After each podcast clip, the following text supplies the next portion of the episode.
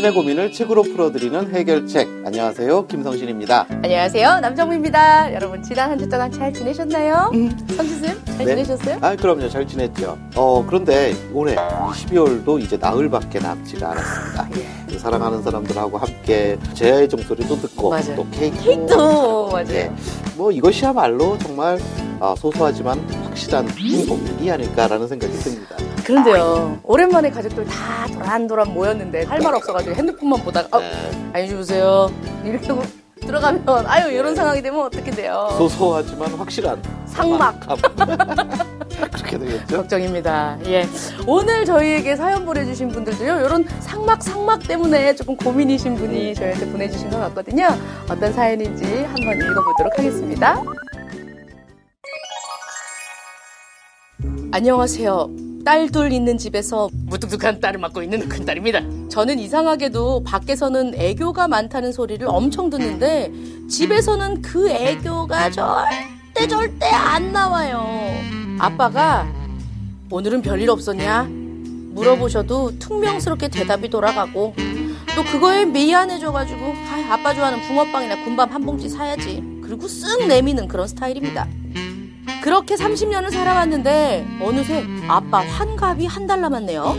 요즘 환갑은 그냥 넘어간다 하지만 아빠가 이제는 일도 그만두시고 요즘 부쩍 외로워 보이시거든요.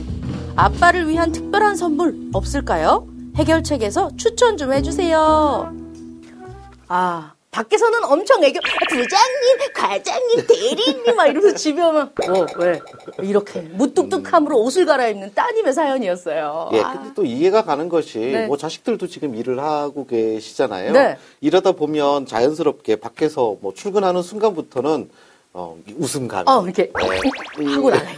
안녕하세요, 이렇게. 뭐할 수밖에 없잖아요. 맞아요, 또. 맞아요. 네. 그런데요, 아빠랑 같이 나가다가 맞은편에서 거래처 사람이라도 만나면 어머나 막 인사치레 얘기해 주잖아요. 아버님 좋으시겠어요. 이렇게 잘 웃고 애교 많은 이 뿅뿅이 아주 그냥 너무너무 집에서도 잘하죠. 그러면 그때 아버지 표정이 이루 말할 수 없는 그때부터는 아침 드라마가 되는 겁니다.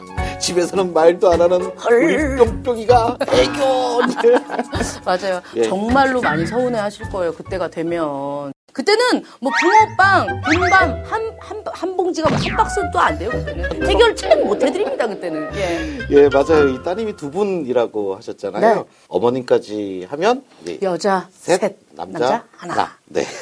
아버님 아마도 조금은 쓸쓸하시지 않았을까라는 생각도 듭니다. 네. 그래서 저는 오늘 사연 보내주신 분께 이 책을 추천해 드릴까 합니다. 노년의 부모를 이해하는 16가지 방법.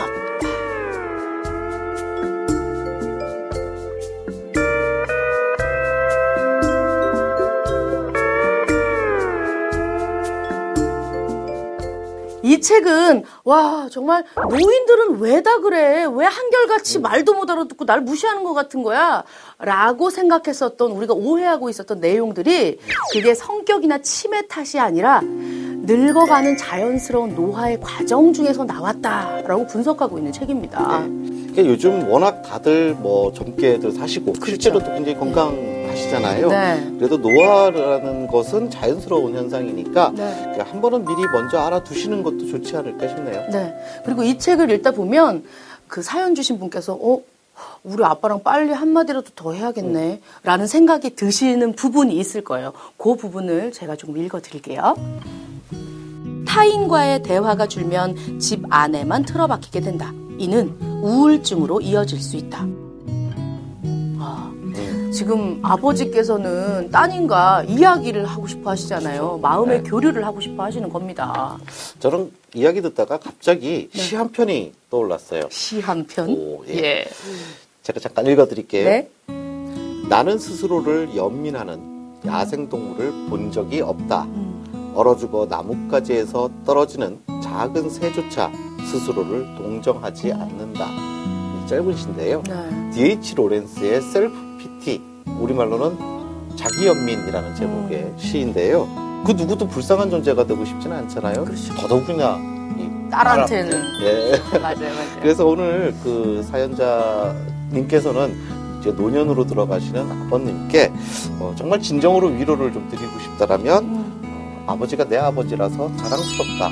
이렇게 한번 말씀해 보시면 어떨까 싶은데요. 네. 어, 이렇게 따뜻한 마음을 가진 우리 김성신 평론가님, 그러면 해결책 어떤 걸 추천해 주실 건가요? 제가 오늘 추천해 드리고 싶은 책은 바로 이 책입니다.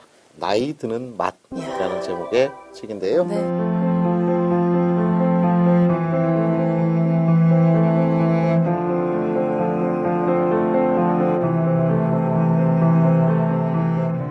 실제 이 저자는 노인분들과 1년간이나 함께 예, 어. 지내면서 이분들의 삶을 아주 자세히 들여다보거든요. 네. 근데 그러면서 자신의 인생이 굉장히 크게 바뀌었다라고 고백을 합니다. 어, 그렇군요. 네. 완전히 뉴요커라고 하는 거 보니까 약간 한 손에는 이렇게 핫초코를 들고 막 약간 막 man, 손주, man, what's up, man, what's up, yo, 막 이렇게 약간 우리가 생각하는 그런 거랑 좀 다른 느낌이 확 듭니다. 예. 그런데 실제 이 저자는 놀랍게도 행복해지고 싶다면 노인들처럼 살라라는 겁니다. 음, 노인들처럼 살아. 그러니까 늙음을 받아들이고 또 언젠가는 모두가 죽는다라는 사실을 인정하게 되면 음. 우리가 인생과 행복에 대해서 바라보는 시각 그 자체가 달라질 수 있다라고 저자는 이야기하는 겁니다. 그러니까 결국 남은 삶을 채우는 건 어떻게 잘 살아야겠다라고 생각하는 이런 마음가짐에 따라서 다르다라고 얘기하는 어떻게 보면 원효제사 해골물 같은 그런 아주 어, 근사한 처방이네요. 예, 이 책을 환갑을 맞으신 아버지께 이 선물로 드리면서 책갈피에 편지를 하나 써서 보내드리면 어떨까요? 아버지가 이제 환갑을 맞으셨지만 여전히 저희 딸들에겐 삶의 지표입니다. 앞으로도 영원히 저는 아버지를 자랑스러워 할 겁니다. 멋지게 나이 들어주셔서 고맙습니다. 아, 예. 네. 요러고 좀 오늘 무뚝뚝함을 담당하고 있는 큰 딸님께서 사연을 보내주셨는데 네.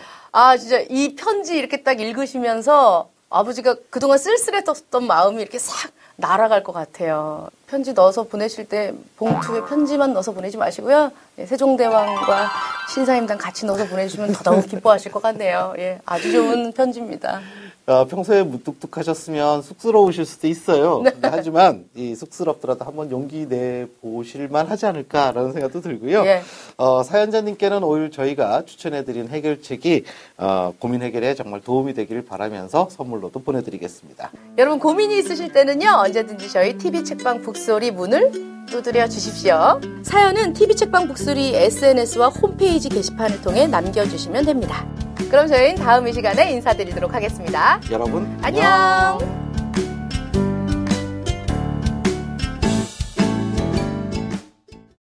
오늘 방송 좋았나요? 방송에 대한 응원 이렇게 표현해 주세요. 다운로드하기, 댓글 달기, 구독하기, 하트 주기.